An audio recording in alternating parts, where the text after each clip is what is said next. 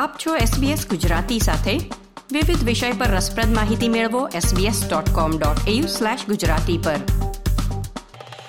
એક નવા સંશોધનમાં તરવાની સલામતી અંગેના આંકડા જાહેર થયા છે જે ખૂબ ચિંતાજનક છે કારણ કે આ વર્ષે ડૂબવાના અહેવાલોમાં પંદર ટકાનો વધારો થયો છે પાંચમાંથી માત્ર એક ઓસ્ટ્રેલિયન મા બાપને લાગે છે કે તેમનું બાળક તરવામાં સક્ષમ છે પરંતુ ઘણા માતા પિતા કહે છે કે તેઓ તેમના બાળકને સ્વિમિંગ શીખવતા કેન્દ્રમાં દાખલ કરવા માટે અસમર્થ છે વધુ વિગતો જાણીએ આ અહેવાલમાં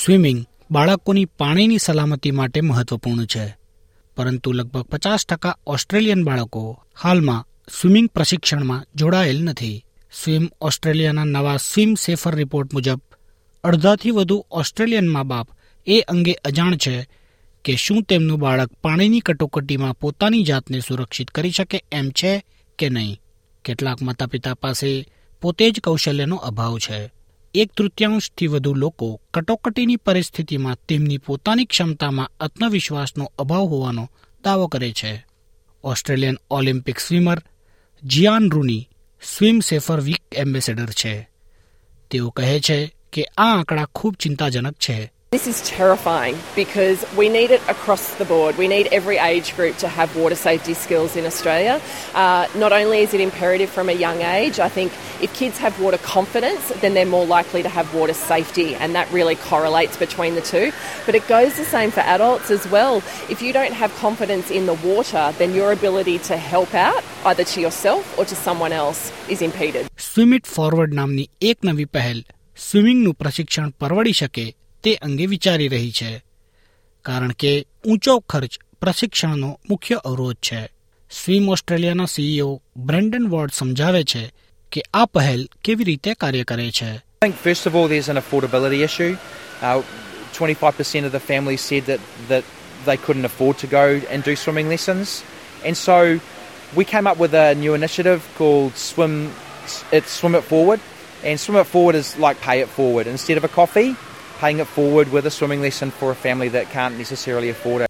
એશ ફ્લેમિંગ તેના બાળક માટે સ્વિમિંગના વર્ગ કેટલા મહત્વપૂર્ણ છે તેના પર ભાર મૂકે છે તે સંમત છે કે પ્રશિક્ષણ ખર્ચાળતો છે પરંતુ તેનો પરિવાર નસીબદાર છે કે તેમને તે પરવડી શકે છે જીવન બચાવવાના કૌશલ્યો શીખવવાની સાથે સાથે શ્રી ફ્લેમિંગ કહે છે કે તે તેમના બાળકના વિકાસ માટે પણ મહત્વપૂર્ણ છે Uh, it could be a puddle, a pond, a- anything that they could come across. So I think it's really important.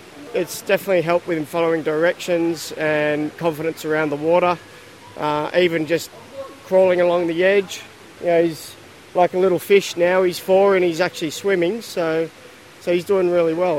Swim ઓસ્ટ્રેલિયાના સીઈઓ મુજબ સાંસ્કૃતિક અને ભાષાકીય રીતે વૈવિધ્યસભર સમુદાયોમાં ડૂબવાના બનાવો મોટી સંખ્યામાં બની રહ્યા છે જે એક દુઃખદ વાત છે એડિથ મીન ઓસ્ટ્રેલિયામાં રહેતી એક કોરિયન મૂળની વ્યક્તિ છે તેમના મુજબ કોરિયામાં સ્વિમિંગનું પ્રશિક્ષણ અહીં જેટલું સુલભ ન હતું તેમણે તેના બાળકોને સ્વિમિંગના પ્રશિક્ષણમાં પ્રવેશ અપાવ્યો છે અને તેઓ માને છે કે તે ઓસ્ટ્રેલિયામાં ફરજિયાત જ હોવું જોઈએ But unfortunately, uh, when I took a lesson and then uh, in Korea, not it's not able to go every week, so I pretty much forget about that. Uh, because we live in Australia and then it's beach and swimming pool everywhere, I think this is a compulsory.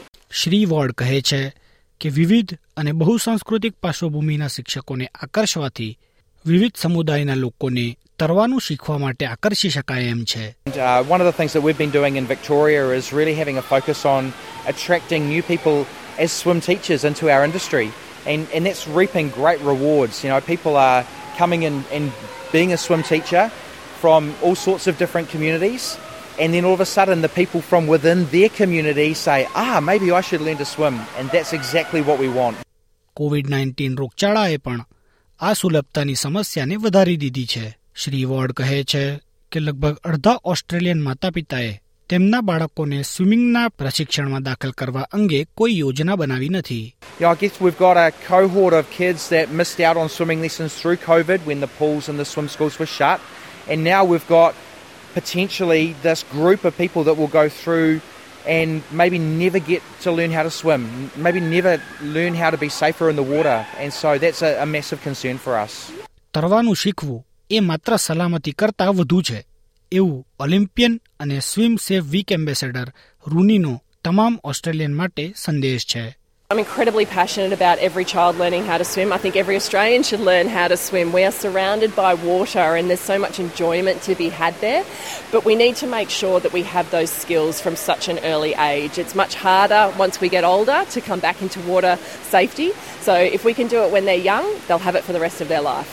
500 થી વધુ swim સ્કૂલો દેશભરમાં swim safer સપ્તાહની ઉજવણી કરી રહી છે જેમાં બાળકો માટે સ્વિમિંગ સેફટીને પ્રોત્સાહન આપવા માટેના વિવિધ કાર્યક્રમોનું આયોજન કરવામાં આવ્યું છે એસબીએસ ન્યૂઝ માટે મેસિલિયા એલી અને કેટ્રીએના સ્ટીરાર્ટનો આ અહેવાલ તમે સાંભળ્યો એસબીએસ ગુજરાતી પર સુષેણ દેસાઈ પાસેથી લાઇક શેર કોમેન્ટ કરો એસબીએસ ગુજરાતીને ફેસબુક પર ફોલો કરો